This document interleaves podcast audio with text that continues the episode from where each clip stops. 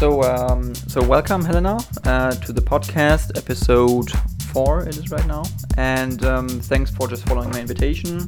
Um, I'm glad that we can just talk about some subjects uh, about uh, Fridays for Future, because you're a climate activist. Um, I think this is what you would describe yourself as, probably.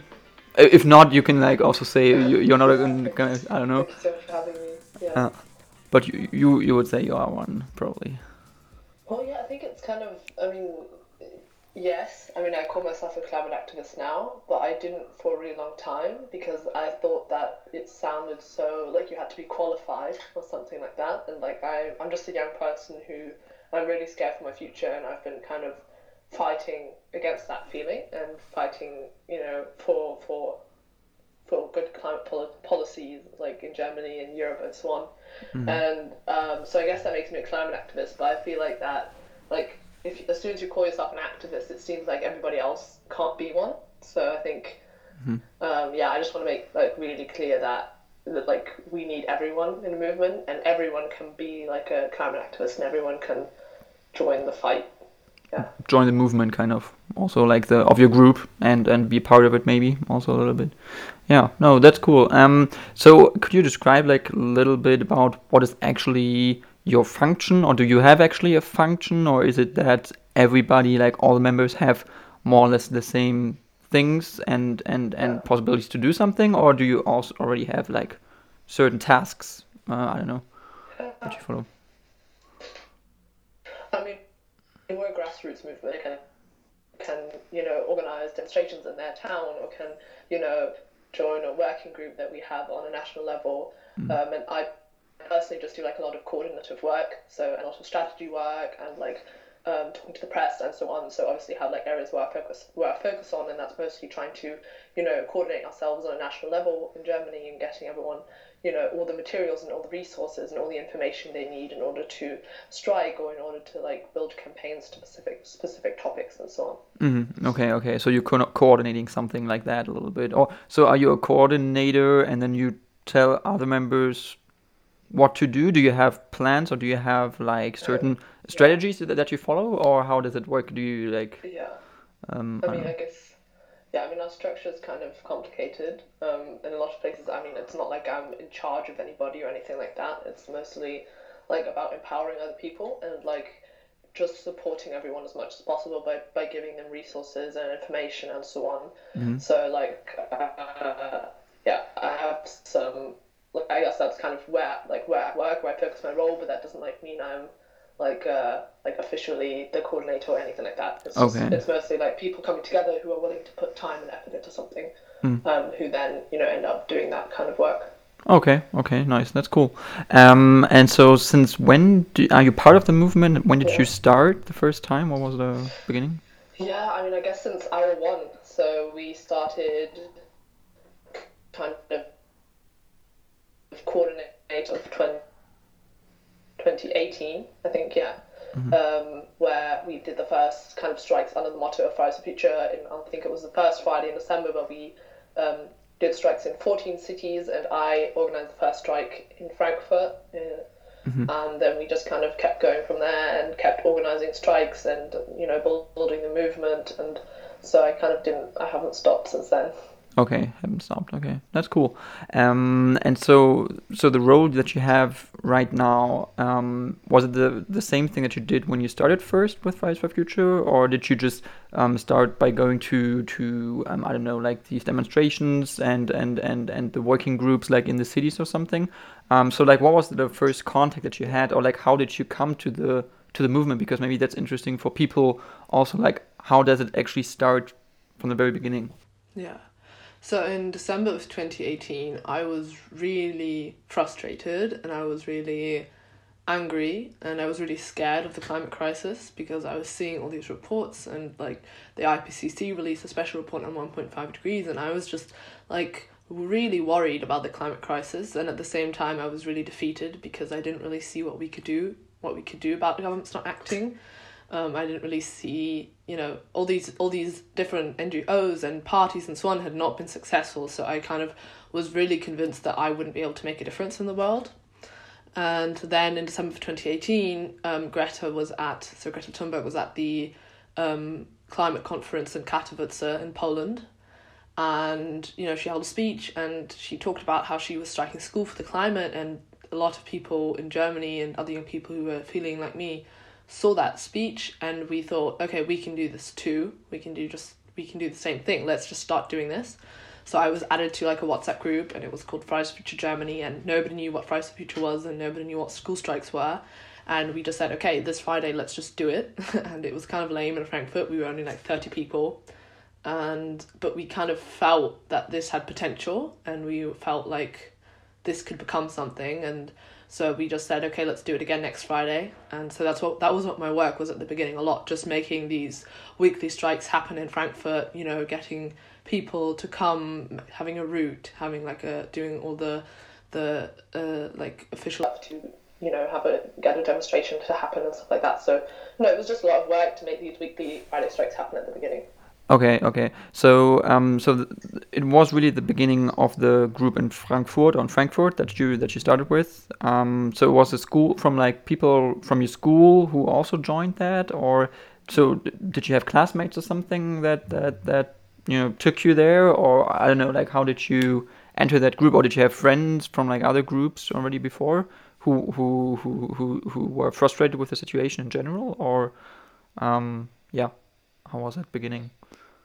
um, at the beginning it wasn't that many people from my school. It was mostly people from other schools in frankfurt that were organizing with me. Ah okay. Um, and i didn't really know any of them. It was okay. like one person went with me the first week and then after that I just we just joined like in this haphazard group of people who felt that this could be big if we kept doing it, mm-hmm. and um, yeah, so it's just like a lot of yeah, just I think like a lot of people all over Germany who kind of were who were like feeling the same way that I did. It was really like good to get to know them and to work together and to realize that like we as young people have so much potential if we like work together and if we um, like believe that we can make a difference mm. and by telling our stories and by being vulnerable about our fears of the climate crisis and by like pointing out um, the utter yeah denial that's happening on a political level mm. and uh, yeah so that was really it, I, it was like a very spontaneous like group of people who just came together who were at these friday strikes and were like okay let's organize the next one next week.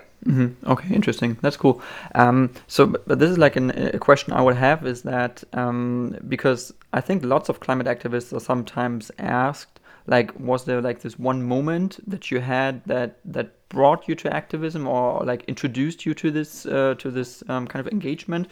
Um, but then I sometimes see that, and I feel like people are sometimes I don't know, like annoyed by that question because to them, I'm not, I'm not sure how it is with you, but to them it is like this wasn't like this one thing where I don't know, like it was a very hot day and then I was like, yeah, this is climate change or something, but it was rather to them like a process, like something that they see over and over again. Yeah.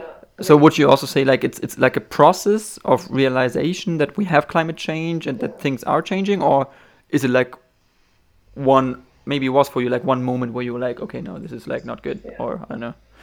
No, I feel like the climate crisis was always part of my life. Like, um, I, I, I don't even know when I first learned about it. I feel like I just always was reading articles and knew about it from like a very early age. Mm-hmm. And it always worried me, it always scared me, but I always thought like by the time I'm grown up, this will have been like done with. Like people will have acted because we have all these politicians and they obviously know what the problem is. So I was, you know, I mean, I was a child and I was, you know, always very convinced that, that this might be bad, but we would like solve it just so many, just like we solved so many other problems like over the course of human history. And then, you know, as I got like to be like 15, 16, I was, I just started being really utterly defeated because I saw, you know, that there was still like no no change happening um, on a political level. Um, so yeah, I think very very much a process. Um, I think one moment I can definitely remember was we watched um, an un- I think an uncomfortable truth in mm. English class, the Al Gore's film, and the the fact itself, like that themselves, didn't really surprise me. You know, I knew how bad the climate crisis was, but what really got to me was that that film. By the time I watched it, was over ten years old. So like over a decade, where you know, the information was there and the information was out there, and it had been very clear for so many years, like how bad the climate crisis was, and that for me was like a real realization that if, if you know, if young people and if like if we don't call people to action, then they will then nothing will happen, and that was I think that was the moment that like really not not convinced me that the climate crisis was a problem, but that but that kind of convinced me that um, yeah, we like I myself needed to do something. Mm-hmm. mm-hmm. Okay. No, no, no. I completely understand. Um, so what is what is important, I think, now is that for the past four years there was sometime somewhat like an international frustration towards um, um, the battle against climate change because because what you guys fight for is also that that the politi- like the executive level of politics um, is doing something against climate change. But so with the um, well, the past um, American, yeah, um, well, the president and his ministers and all that, um, who are really, really against the climate change uh, Paris Agreement, um, there was this international level of frustration. So, do you have, or are you a little bit more optimistic right now with the new government uh, of the US that has rejoined the climate um, uh, Paris Agreement, or do you think it's it's going to be like somewhat the same that there's not going to be much change?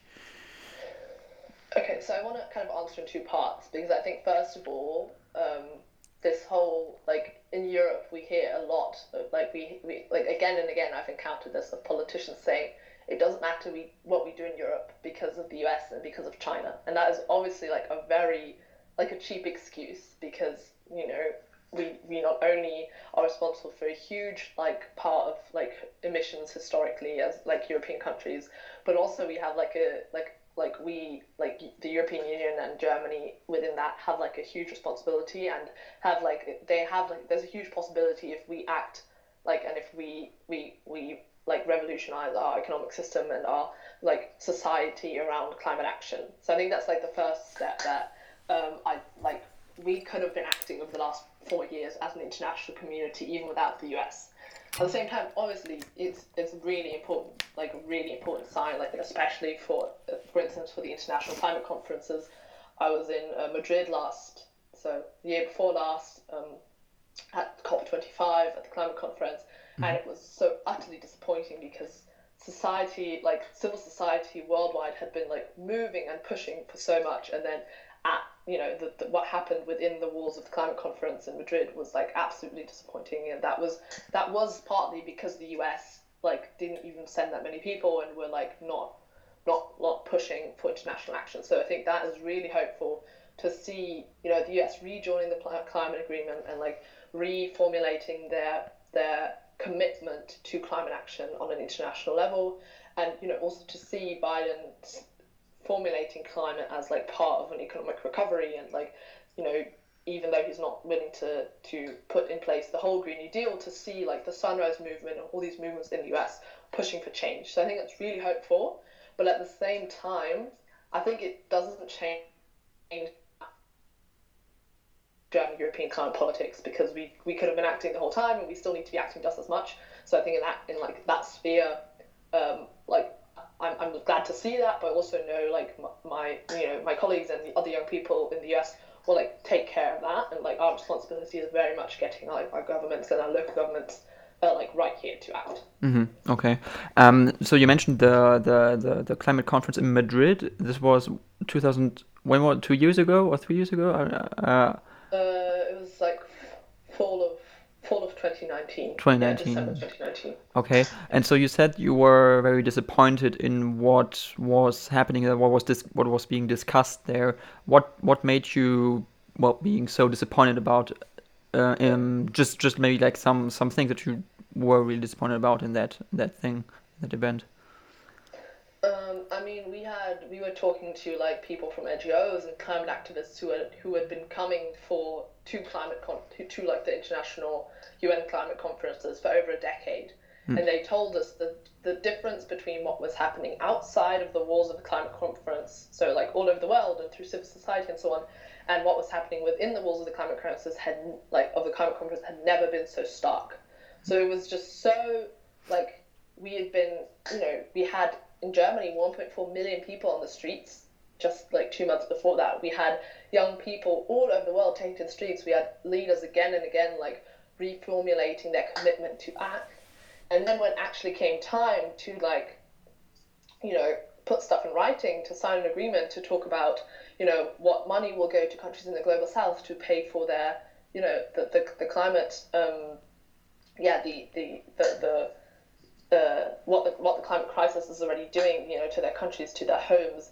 You know, we had, yeah, there was just no like basically nothing happened. Hmm. So when we talk about results of the climate of the UN climate conference, they were basically zero. And you know that in a time where we need to be talking not only about you know NDC commitments, so how much are you willing to reduce your emissions, but also like all these other like like climate finances and and like how we how we calculate how much like all these things that should be on the table were just comp- like so basically there was just no result at all. You mm. know, we were there for two weeks and we may as well not have been mm. there because it didn't really like Yeah. I think if it was just like a waste of time for Okay. governments and um, for us as civil society. So no, no real change, like no perspective. Also, maybe was what was shown to you guys there. Um, what, what um, maybe that's also like interesting for just listeners. Maybe how did you um, get to be member of, or how did you get an invitation to go there to this event? Was it like due to your um, thing with Fridays for Future that you had already a role there, a bigger role, or uh, um, I don't know, how was that? Well, Like, and the, so you can go to the climate conference through like badges, and they're given Okay. to NGOs and organizations. So we had some NGOs who said they were willing to let like climate strikers and young people take some of their badges and go to the climate conference. So we had quite a lot of people from Europe, but also like other like internationally um, youth strikers who basically were like given the badges by the NGOs and by like other actors of civil society who are like officially as like um, yeah, uh, uh, civil society invited to to the climate conference. Okay, okay, okay, cool. So No, it's not like it's not as inclu- uh, exclusive as, as, for instance, like the the WEF, like the World Economic Forum. There are like twenty five thousand people at the UN climate conference. Um, in Okay, yeah, okay. But maybe that's also maybe a little bit better or more interesting, right? Because then you have actual potential for discussions with more people and maybe you're not just a visitor, right? Or did, did you have like did you get in like um discussions with like I don't know scientists or politicians who were involved with these topics? Was it like a was there like lots of possibilities for exchange in general? Yeah, of course. Yeah, like we met with government officials and leaders, but also with like NGOs, with scientists, with other youth strikers from all over the world. Um, but you know, at this, like we saw, it was quite amazing because the civil society, like again and again over the like the last two years, got like like politicians will thank us because they'll say like, oh, none of this would have been possible without you young people. Like keep going. Mm. And then at COP itself, when we were like, you know, obviously also protesting within and so so on, like they really tried to throw us out. They tried to ban civil society from coming back for like two days. It Really? was quite like that scandal was pretty, um, yeah. Why, Like- why, why would they do that or why, why would they say that? That's Yeah, well, there's like really strict rules about you're not actually allowed to protest within the UN, like within the uh, grounds of the climate conference. hmm uh, and they tried to uh, like debadge all of us and just like ban civil society from taking part. Okay. Wow. Well, yeah, that's and then there were like really like night discussions with like the UN Triple C who like um, are responsible for that, and until we like we thankfully all got to go back the next day. But, Okay, yeah. So that's not like doing well for the reputation of that event, right? or for the organizers, Uh, maybe. okay. Um, well, interesting, interesting. Um, so I have another question about uh, the thing. Um, I mean, how to fight climate change. Maybe this is like an important. Um, well, the, the, the, the, the, the core issue actually, like how can we fight it, and what is what are like possible solutions for um, like on the national level for governments, also for businesses, and for also just the normal people. Um, what can people do? What can businesses do in order to fight it? In order to reduce emissions? Do you do you have um, like pinpoints of, of like Fridays for Future plans? Do you also have like personal views that might might differ from like the views of the of the movement? Um, yeah, I would just like to know like yeah, yeah your perspective on that. Yeah, so I think as a movement, from the very beginning, we've been very clear on the need for systemic change. So we've, you know, for 40 years, we've been hearing the old, like, reduce your plastic and turn off the light and like I don't know, like ten tips how to reduce your carbon footprint. And like honestly, it hasn't worked. It's you know it, it, quite starkly you know making the climate crisis a personal problem um, is a complete distraction from the people who are actually responsible for it. So we need you know the, the way that we can decarbonize quickly because that is what we need to do. We need to reduce emissions drastically over the next few years and over the next you know decades.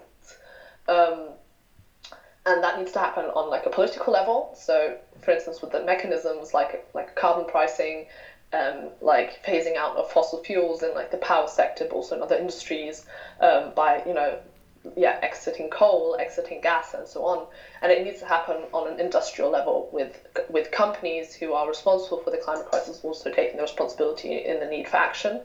Um, whether that means you know not not digging up any more coal, or whether that means you know not building any more carbon carbon and fossil fuel infrastructure. Uh, but in the end, you know what's we have obviously some different demands as far as the future. What's really clear that like a lot will need to change and you will need to change in so many places and that cannot happen at an individual level but it needs to happen on like a societal level. Because in the end we need every single person to be able to live like a carbon free lifestyle. Mm. and to not have that be something that you have to be like rich for or privileged for because then like it won't work and we won't get there as a society. Um, and we need like um, yeah we need we need you know we need vision like we need vision we need political creativity in order to make this transition one that is that that makes another world possible and that and that builds a better world for all of us and does not like sit on the shoulders of individ- individuals. Okay, okay. Um, and so if you talk about these um, these goals or these perspectives, how to get out of that crisis and how to reduce emissions, um, so we have like some real developments right now. So we have like developments in the automotive industry, for example, that is moving towards battery electric cars. Um, what is your view on that, or what is the view of the of Fridays for Future on that? Actually, yeah. are you in favor or are you critical towards that thing? Because it is reducing emissions on the one side, because cars are not, you know, powered by combustion engines anymore. On the other hand, you have development problems with batteries and all that, which is really really criticized a lot. So, what are your perspectives on that? So, we obviously need electric cars. We need to decarbonize the mobility sector, mm. but like we need to also think radically different because what is clear is that we will not be able to reduce emissions fast enough or quickly enough if we just replace all the cars we have on the streets right now with electric cars. So mm. we need to um, like we need to halve like like mobility, like we need to halve the number of cars on the street by 2035 if we want to stay in line with 1.5 degrees. So that's really clear. We oh wow! Okay. So that's my perspective that we need to when we're talking about you know a like changing the way like changing mobility we need to change mobility and not just change you know what is in our cars we need to you know invest in in trains, we need to invest in buses, we need to invest in public infrastructure, in bike paths, in like wider sidewalks, in changing the way our city works so that they work for us. The cars mostly stand around all day, you know, we forget that, but on average cars stand around in one place and just take up space that we could be using mm. for so much, for so many other things, like 23 hours on average a day, where, mm. where they're just taking up space. And um, I think that's, like, we need to, we need to believe that we can think radically different and that we can, you know, it's obvious that we can like like normal obviously doesn't work. Like what like everyone's talking COVID about going back to normal, going back to how it was before. Like how it was before was a crisis and how it was before got us into the situation. And I think you know, companies will not be able to sell the same amount of cars and they will not be able to sell the same amount of products and they will not be able to continue making a profit off the destroying destroying of our future the same way as they have been in the past. And um, yeah, so so so yeah, I'm, I'm glad that they're building more electric cars, but honestly, it's like it's it's too slow, it's too late, and it's too little. Okay, okay. And um, so wait, you, you said thirty percent reduction of cars or fifty percent? What was that? No, we need to we need to halve cars on the roads by twenty thirty five. By twenty thirty. Okay. Through what instrument would you, if you, if it, if it would be possible, like what instrument would you use? How would you try to do that? If it's well, if it's as a government, we can obviously do that from a financial standpoint. We can stop giving money to the car industry. We can stop giving like um, yeah investments and subsidies to to car and fossil companies and start investing them in in in in, in, in infrastructure and in like public yeah public goods and that's obviously the first way we can do that because as soon as there's like a comfortable and good bus like and, and, and an inexpensive bus route that can take me places. There's no need for me to have a car anymore. So hmm. that's obviously the first way we can do that. And then obviously we also there's other instruments. I mean that's not obvious that's like I don't, I don't think it's my job though to like make a complete like I'm 18 years old hmm. I'm just a young person who's scared for my future and I don't think it's my like it's, it's not my role and it's not my, my movement like our movement's role to tell politicians how to do their job. But what is clear is that there's a necessity for change and there's nece- there's necessity to reduce costs for instance if we want to stay in line with our like emissions reduction targets and we want to stay in line with the Paris Agreement so hmm. in the end, you know, that's that's that's something that needs to happen on a political level. What are the best instruments to make that happen? Whether that is, you know, banning like banning cars at, at a certain point, whether that is, you know, making like cities car free, whether that is like re- like increasing taxes. Or I don't know. Like there's like that is the point where we obviously there's like a democratic process where we find compromises and we find like a way to do that, and that that's something that needs to happen in in like the parliaments. But what is clear is that we cannot compromise on 1.5 and we cannot compromise on the Paris Agreement, and that's what's happening right now. Hmm, okay. Um, so the 1.5 degree goal, um, do you think that's still realistic that this is going to happen? If it's, I mean, because to me, this is just my feeling, and I don't read much about, like, I don't read a lot of scientific papers about climate change. But I, to me, this is a very personal view. Like the past couple months, like I'm just looking outside and I see it's always sunny. It's like almost always sunny to me there's not much clouds anymore and this has been for the past two years the case um, the, so this to me personally this is very I, I feel that the that it's it is it is warming up and and, and, and I think Yeah, we live in a world where we where we like in compared to pre-industrial times, we're already at 1.2 degrees warming. yeah exactly That can be felt and that can be seen. exactly true Um, and, and, and, and I think so. The thing is that people, uh, it's been like two years maybe that people have realized that are are, try, are starting to, f- to realize that personally now, um, because before that maybe the problem was that people wouldn't see or feel climate change that strongly personally, but but now now it is stronger. Or do you would you would you disagree? Would you say that is not the case? Well, the science on that is unclear. So I've read some studies recently, and I've just heard people who, for instance, studied people who were affected by the fires in California. And the thing is, people that are then more scared of fires, but they don't necessarily believe, like they don't necessarily make the connection to the climate crisis automatically. Like that is our job as a, as like a movement to say like this is the climate crisis we are feeling right now. Hmm. But at the same time, like we can't wait until everyone realizes it's affecting themselves because we know people like in the global south are already drastically affected by the climate crisis where there's like droughts, there's wildfires, there's natural disasters. And for them, 1.2 degrees warming is already a hell. Like they are already suffering. So, we are, like global warming to 1.5 degrees um, in compared to pre-industrial levels because otherwise the the effects will be catastrophic and we will feel them all over the world and we will feel them in Europe. And so right now the science like as of as of as far as we know right now 1.5 degrees can still be reached.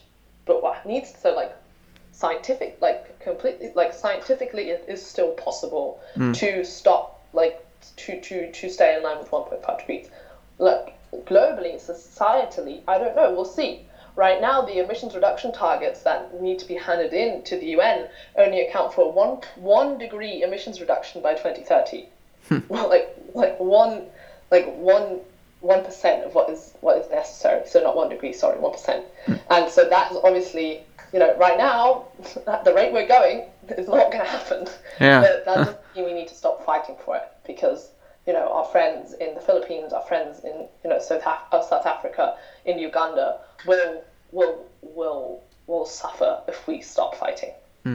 So so obviously that's true. Totally, I, I totally agree. And and this is maybe the problem that um, the like the biggest emissions are not produced in these countries, but they feel it the first. So they are the first to feel how it's warming up.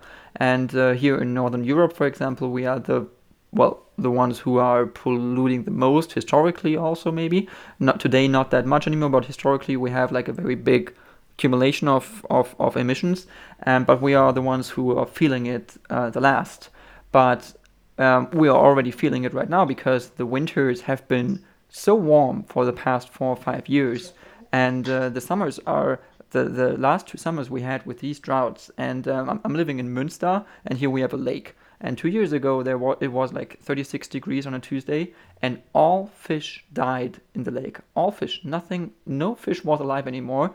So there were like 10 trucks who had to put away, I think, like I don't know, like hundred tons of dead fish out of the middle of the city.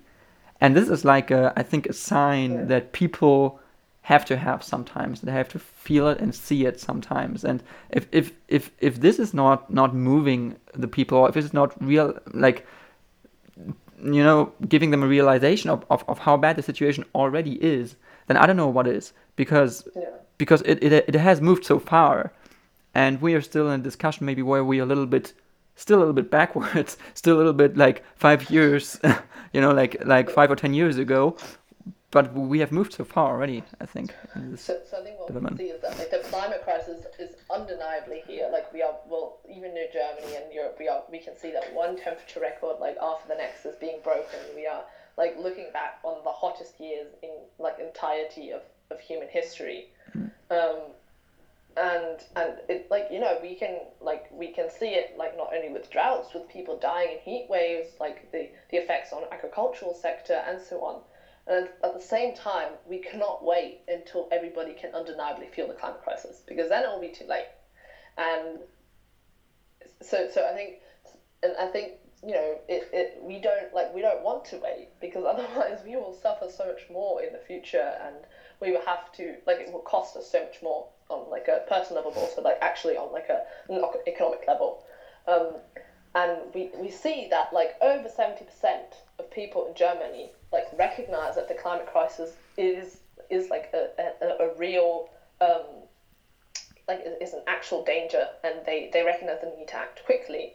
Uh, but governments are ignoring that and I think that's the place that we like I don't the problem is not like we obviously like journalism has a role in that because they need like we need to be naming this as the climate crisis. We need to be reporting on the full the full like drastic char- char- character of the situation.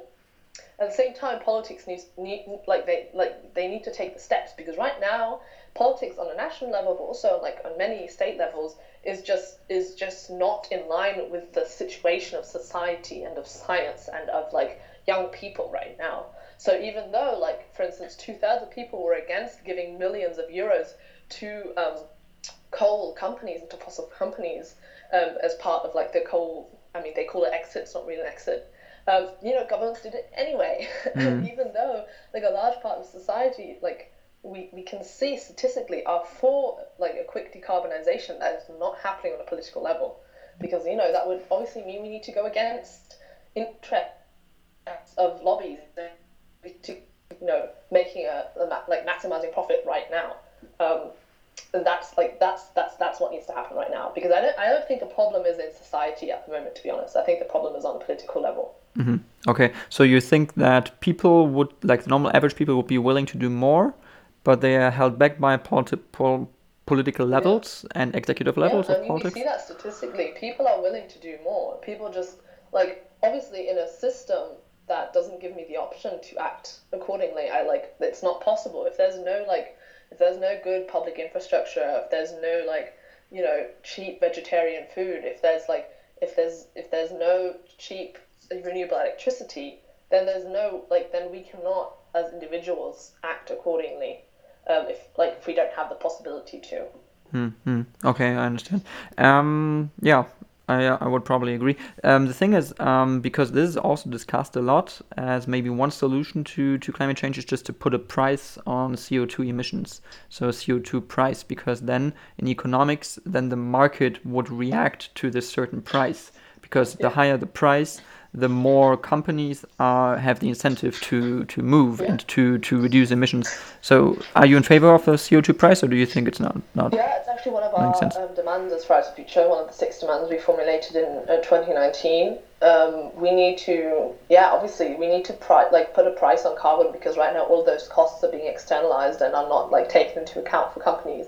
And we need to, that price needs to reflect the cost of the climate crisis for future generations because right like you know the government like the the like part of the climate package last year was a CO2 price of I think 25 euros we've gotten it up to now per per per like, per like ton of CO2 and that is like that is that is not that doesn't have an effect like an like an economic effect. Like that won't have like a Lenkungswirkung I don't know how you say it in English um, whereas you know we like we know that one ton of CO2 that is emitted right now will cost like my generation will cost a future generation 180 euros in like the, the from the consequences of the climate crisis. So that like we need to we need to start like much higher. We need to like enter with like a price of 80 to 100 euros per ton. We need to raise it very very quickly to 180 euros per ton in order to like in, in like in order to have like a like a, a generational justice effect um, like reflected within that. hmm So 100 euros, uh, 180 euros per ton, and then so each company that would emit a ton of CO2 per year, by that logic, would have to pay 100 euros per year, um, 180 euros per year. Um, so how how do you think it's important to to communicate this more to the people what actually a CO2 price is because sometimes to me it is like uh, it seems to be like a more scientific debate. Sometimes when you watch TV or something or look at watch discussions in general in politics about that but maybe to just bring this nearer to the people so that they understand what what it actually means and whether this would mean actually like a real reduction of welfare for them in the real life or, or, or, or if it doesn't and if it just helps the environment but would just you know need a little adapt adaptation of, of work in general Yeah. So I think I mean that that also depends very much again how we how we in the end like how how policy is in the end made because it's very possible to create a CO2 pricing system that takes into account like social fairness and that um, makes sure that this price is not felt by the people who are already like you know at the poorest in our society and who are already suffering under the economic system.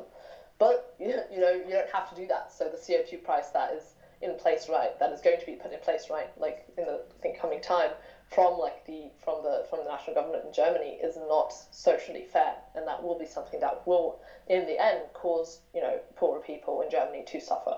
Um, and I think I think that's kind of you know that's been our role a lot as a youth movement to like on this education basis, you know, making um, yeah a a yeah putting information that is that is like un, like takes a you know a, a small level of understanding only to to comprehend. Um, and I think that's you know that's definitely something that needs to happen more and that needs to happen. I mean that is a debate I think that goes beyond climate how we you know how we create our education system how we create uh, like how what the responsibility of media is in the in the in the realm of like society and how we how can we how can we commu- how we communicate information uh, in a way that it is like accessible by many. And I think that's definitely also something that needs to happen like on a much larger level but definitely something you know that, that that needs to happen when we're talking about like specific um, things we are doing against the climate crisis Okay, okay, cool, cool. Um, well, just a just a different topic. Um, this is maybe also sometimes interesting just for people to understand Fridays for Future, just just the movement um, in, in, in- in general, like how it's organized. Because you said it's uh, it's a grassroots movement. Um, but so how do you do you guys coordinate? You But you have to have like certain uh, coordination on, on on certain levels, for example, because so you are publicly known. Um, some others, like Luisa Neubauer, for example, are very known also. Um, do you guys have like a communication strategy? Do you like, for example, I don't know if you give like an interview or something, do you have to like talk to the others first and then you say like, hey, I have this interview, I'm gonna talk about this and that, and um, I don't know, like just to inform you guys or something, or is it just like very independent people who all have the the same agenda somewhat? No, of course we coordinate a lot because like there's no other way we would have got that many people on the streets at the same time if we like didn't have a structure. Mm. Um, so like on a national level, we have like a press press working group that like are responsible for a lot of like press strategy and you know writing press releases and so on. And then we also have like a press like a group that that are responsible for all these like requests and like making sure that they go to specific people. And then we also as like individuals obviously um, like loop back with our press team to let them know like what's happening and to like make sure it's it's fine with like we're doing specific interviews and so on. Okay, okay, Yeah. okay. And I think there's like mechanisms like that in a lot of different places for like different topics. Okay, interesting, cool, cool. Um, and then just another question I would have is about Fridays for Future's like political, um, because you want to move something out of um, like a grassroots movement out of society, and then you want to change things. So, are there no ambitions politically to, I don't know, go to um, or be part of elections to a party, for example? Because I think there, I heard, I heard there were like things about the Fridays for Future party in South. Southern Germany, I think Baden-Württemberg or something. Isn't there something like that, or? the- so that's the climate list that you're probably talking about. Oh, okay, Um, okay, That different price. There's some people from Fridays for Future who are also part of that, but that's not a Fridays for Future party in any oh, way. okay, okay, and we're not affiliated. And I think that's, I mean, I mean, first of all, um, like our theory of change from the very beginning has been that we need to shift the entire party spectrum. So we have been like a very like non-partisan organization because it's clear that in order to enact swift climate like policies and um, yeah, like uh, instruments, there needs to be majorities in parliament. So it's not enough if one party, for instance, is like if like there's not not really one right now, but if one party had a plan for 1.5 degrees, that would not still be enough because there, no no party is a super majority. So so from the very beginning, like we have seen our job as like shifting the climate debate entirely in society, but also in the party spectrum because you know in order to get to a place where we can have like a democratic process about what these like measures look like, we need to have all the parties in a place where they even accept the climate crisis as a problem, where they even accept you know Germany's responsibility. Um, so you know that needs to continue happening, and so like even if like even if we were to create a party, it would first of all take way too long. You know, by the time we have a party that is like viable for Parliament, we you know we've wasted so much time. you know, the climate crisis is already here, and second of all, we would not like that would that would bring like a few more percent and you, a few more people who want to do climate action, but it would still not like create the the wide consensus that we need. Mm, okay, okay.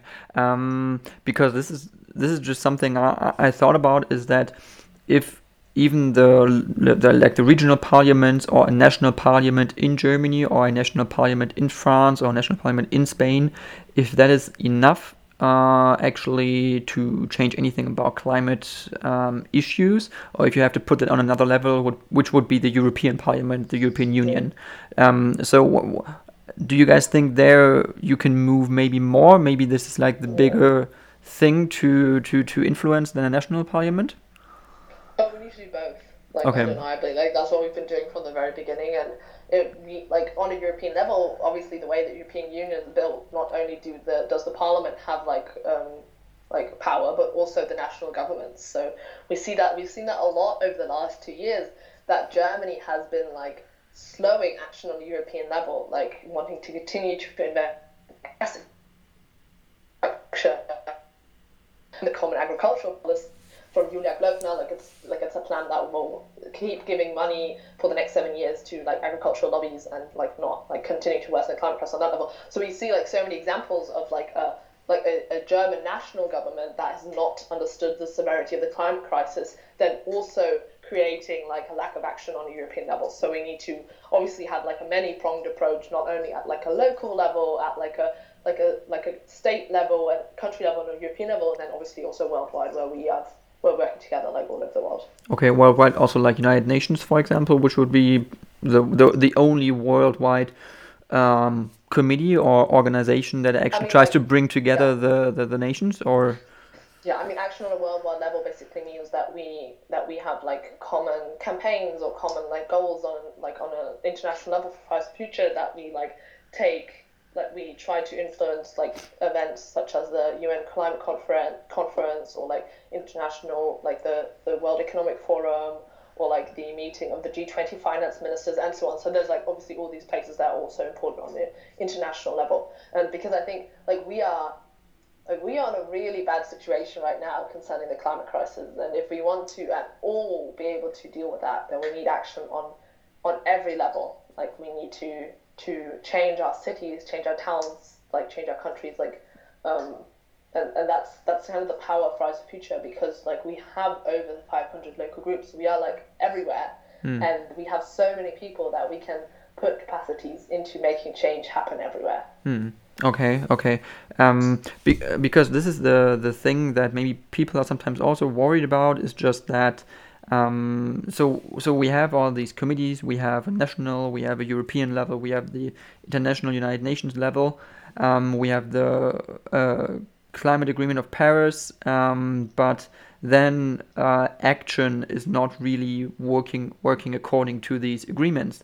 Action is often done by national, regional, or local governments, or even just individual companies and individual people. Um, so sometimes people worry that these over nationalized um, agreements do not really lead to a specific concrete result in the end because there's so many levels between in between that it just fades out. You know what I mean? Like it starts here and it just I don't know, it, it has no concrete result on the on the on the lowest level in the end. Yeah. Do you guys see that or do you do you do you worry about that at all? I mean that's the very reason, right, we started taking the streets because 2015 the Paris Agreement was signed that held all like all governments to stay in line with 1.5 like if possible 2 degrees. And and you know that hasn't happened. And that's like the place you know that's where we kind of enter enter the realm of society. Um, and i think like agreements are obviously really important because we have like like we have like a, a like a common basis that we're working from and we have like a common like goal that we're going towards but obviously agreements don't mean anything if we don't act accordingly and i think you know sadly, that hasn't like governments have not been doing that on their own, and that's kind of like our job to to make them act. Mm-hmm. Okay, yeah, yeah, I, I, I agree totally. That's important. Um, so another thing I want to talk about was um, just the the um, the problems that Fridays for Future's is facing due to the Corona pandemic because you guys can't protest every Friday anymore that in, in, in big crowds because it's just not possible in, during a pandemic. Um, how did you guys react to that, and what is maybe your your, your future future um, adaptation to that uh, problem? Yeah. I mean, I mean, we've been in lockdown for almost a year now, mm-hmm. right? Mm-hmm. Or like different phases, um, and mm-hmm. for, like I think for so much in society, we've obviously had to rethink how how we make climate action happen. We cannot like we were built as a movement on mass protest, and that's obviously something that we can't like we can't do right now um, in the face of a global pandemic, and we need to, you know, we have to rethink how we how we strike, how we how we force action. And I think we've been kind of, I mean, we've been quite successful in that, as we, you know, did like an online strike last April, where we also had thousands of placards in front of the Bundestag in Berlin, where we've had um, show, socially distanced strikes um, over the summer and over the fall last year, where it was still possible. Where you know we actually have our next global climate, like day, day of climate action in um, at the end on the 19th of March coming soon right now where we have like all these creative actions with like art and chalk and placards and like banner drops and, and like bike demonstrations and so on. So like obviously protest looks different, just like so much looks different this year for so many people. Um, and and you know but at the same time it's clear that just because like we are not in the luxurious situation of being able to deal with one climate crisis like one, one crisis at a time but we are in like the situation where we have an imperative to to you know act on the pandemic but also act on climate because we you know we can't like the, we have so much to lose if we don't mm-hmm. um, and the thing was with the um, the, the protest that you had um, because you had um, because I think when it started first, because you were trying to protest every Friday, right? This was like the goal, maybe to each Friday. But now this is not not not possible due to the pandemic. But are you guys trying to reconnect to that uh, rhythm to do that in the summer, maybe when the pandemic is over, when everyone is hopefully vaccinated, that you can do that again every Friday, or is that uh, not a goal? Some things, there's something's happening every Friday, you know, because we have so many local groups, there's obviously something happening all the time everywhere mm-hmm. or like somewhere.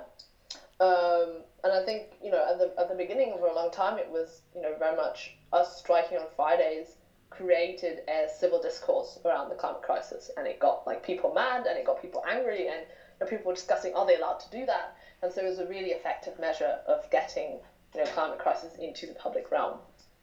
Um, but at the same time, over the last two years, obviously that that that form like that that form of action has you know, it's been used a lot.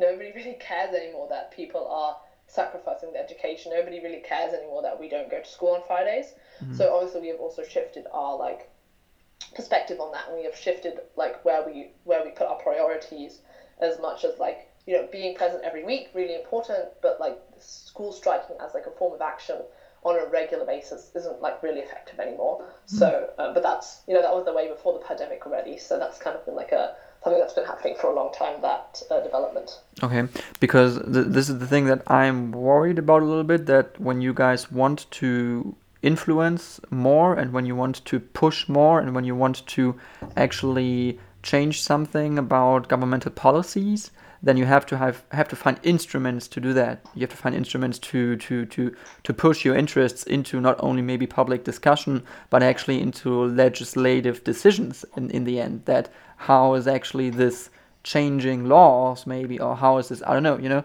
So um uh, what because you must have a strat- strategic group or something. You, you must have the strategic topics that you talk about. You must have uh, I mean, this you have to discuss that at least, I guess. Um, so, do you have anything on that where you want to? How do you want to influence continuously, and how do you yeah. want to, yeah, have positive effects?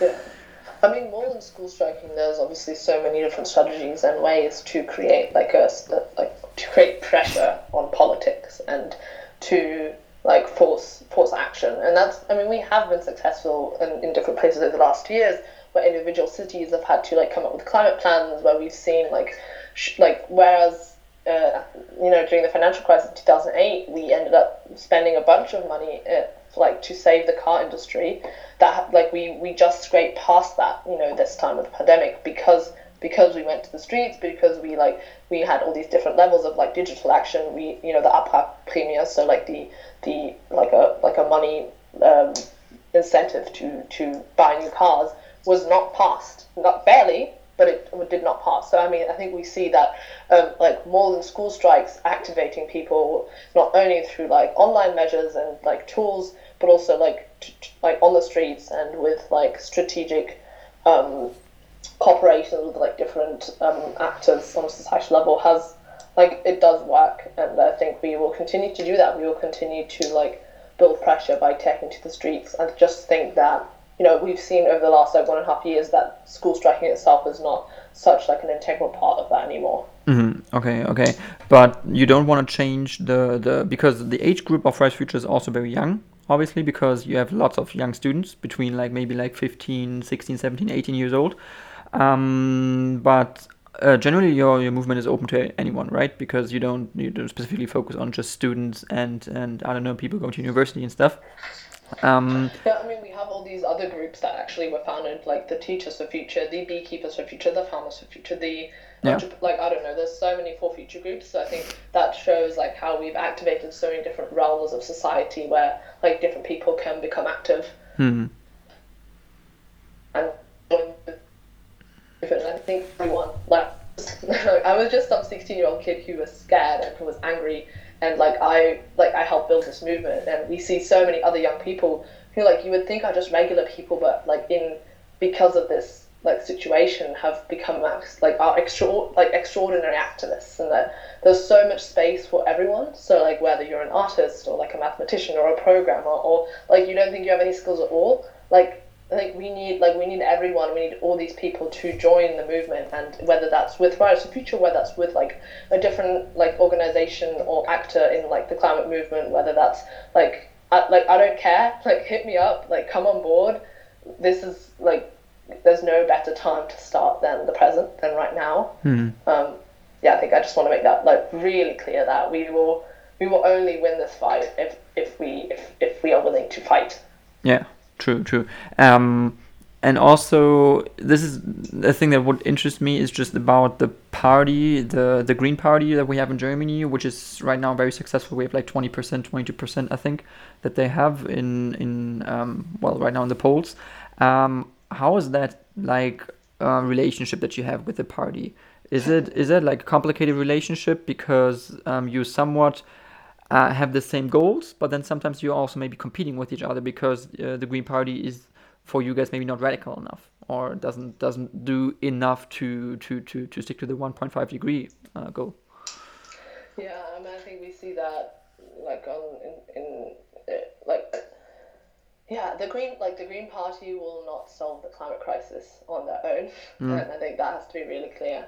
And we are we've had obviously moments where we've like instead of using us as like a reason to to become more like radical and to take more action.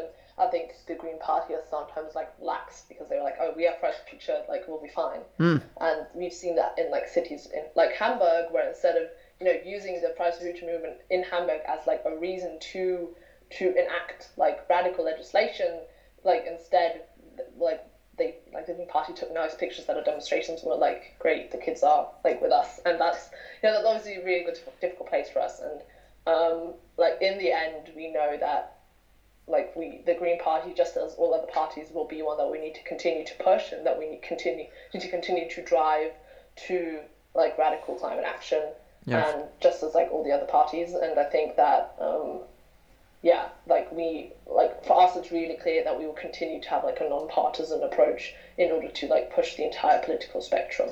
Exactly, because isn't this also maybe your entry goal, or I don't know if that's the right word, but uh, to a possible government in, in, in Germany when you try to push the Green Party more and when you try to influence more and when you try to to find access points where you say, hey, these and these and these things we want to see, we need to see. Otherwise, you guys are not worth anything.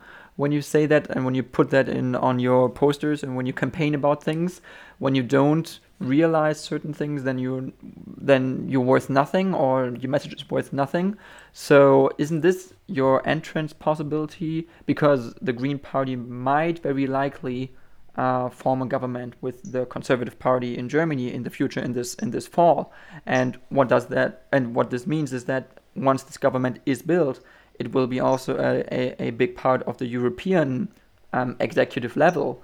So is this not um, a thing that you guys see or a strategy that you have? Because um, yeah, to me this would be like the obvious access point to the to the executive level of politics.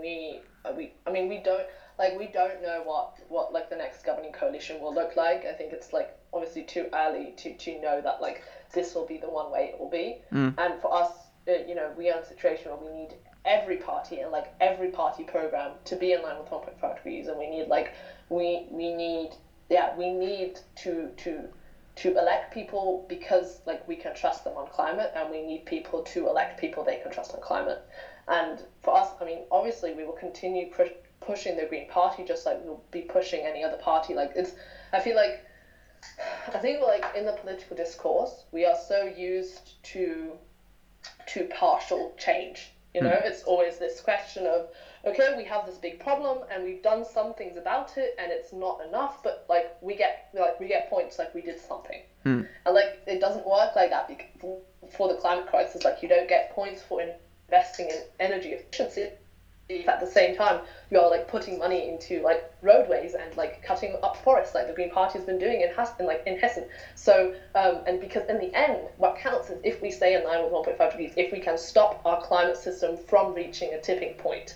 And I think that is like so we are like we are we are take like we are taking part in a civil discourse from like an entirely different position yeah. than like any other actor in like concerning any other political topic really. Yeah, yeah. And I think that has to be so clear. Like the Greens don't get points because they may be like better on the climate than everybody else because we need them to not just be better, we need them to be like good. And we need all the other parties to be good as well. Yeah.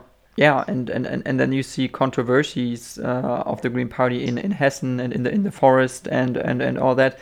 So so you see there is no easy solution for ambitious political plans because there's so many interests that you have to I don't know that you have to always take into account and if you just try to push something I don't know, uh, 100% through, then there will be someone who's always going to be saying like, no, you can't do this, and this he's going to veto, he or she's going to veto it, and all all that. So um, maybe this is also a political systemic problem that we have in Germany, whereas you can't have ambitious political plans on a national level that are actually being followed by like most other parts in the country because you have the regional levels, the governments, the local governments. I mean, you see that right now in the corona pandemic that when the national government says something of the pandemic and like some goals that we're trying to vaccinate people quickly, then like the regional governments are always saying like, yeah, we would, but we have no vaccine or whatever, and then the local government is saying, well, uh, the regional governments didn't provide this and this, so we can vaccinate. And then maybe that's the same problem with um, with um, work against climate uh, uh, or the fight against climate change, because there are too many levels, there are too many legislative levels, and there are too many people who are trying to be part of a decision, and in the end, the product is crap because. In, at first, it was a good idea, but when you have 20 or 30 levels of people deciding about it and trying to do something about it, then it's it, it there will be no real good thing in the end anymore. I think. I mean, this is my Yeah. view, but But I mean, what's the alternatives? Like we have, uh, like we have a democratic political system for a reason, and because including lots of perspectives, including lots of people, usually makes policy better. And I think in a lot of places we overcomplicate things because, like, you know, in Hessia, they they did not need to build like the, the, the roadway through the forest. Like on a national level, you can like enact like a, a moratorium, so just like a stop in building new roadways. On like a on like a local level, like there's like there are instruments, and I think like there are easy solutions sometimes. Like not all of the time. Like I'm not saying this isn't going to be complicated and isn't going to be hard and difficult for so many people, but sometimes it's easy to make the right decisions if we are willing, of course, to you know to to to to have like less profits for coal companies, for car companies, for like Ferrero who wanted that roadway in, in Hessen. Like it, that was an like it was so obvious, just like a lobby interests that were being in, like acted upon. Hmm. And that is like the, I think that is obviously a huge systemic problem on like a political level that we cannot get lobby out of our politics. That we have, you know, again and again the car industry, the you know the, the, the flying industry, like so many industries that take like take that that that influence our like our politics and that make like that that create costs for like regular people and for our young generation. I think that is definitely a systemic problem, and I think, but I, I'm not like like um, yeah, like I like there are so many things you can do on a national level against the climate crisis, and just Okay. as there's so many things you can do on a local level, and I and I would not say that that has to be like a like an, a, a negative um, aspect necessarily.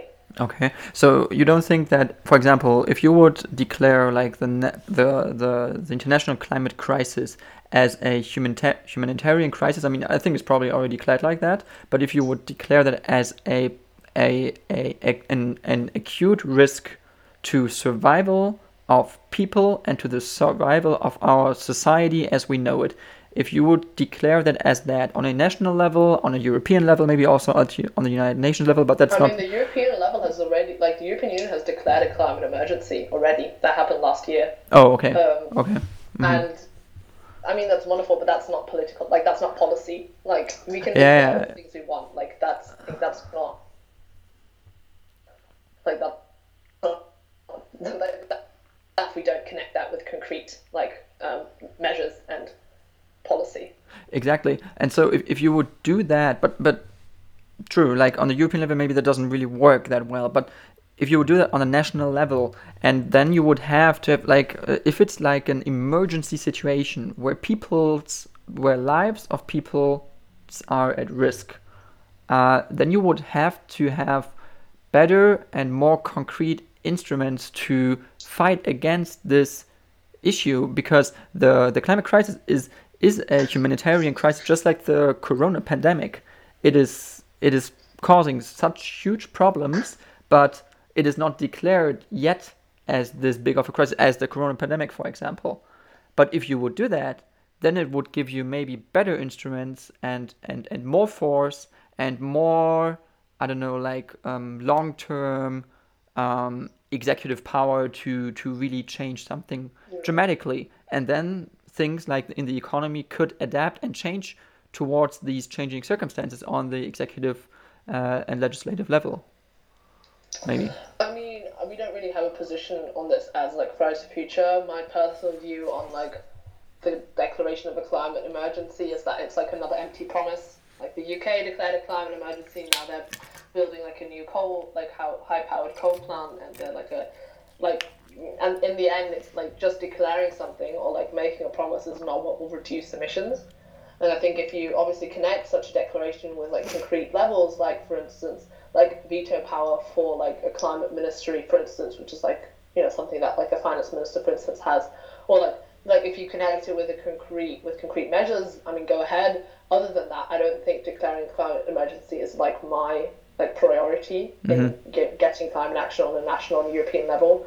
Um, yeah, because I think we have like there's there's so many other places that we can create con- concrete action. Okay, okay, okay. Yeah, no, I get it. Totally, totally understand. Um, yeah. So um, right now you're in Frankfurt, right? And um, you guys are still preparing for the protests that you are going to have next week. You said 13th of March. Yeah, on the nineteenth. 19th of March. Okay, okay. And that's going to be still like a, a European thing, a European, uh, or is it just in Germany, Fridays for Future? Uh, no, it's a worldwide thing. Worldwide, We have strikes okay. happening in you know in Brazil, in the Philippines, in Uganda, like everywhere.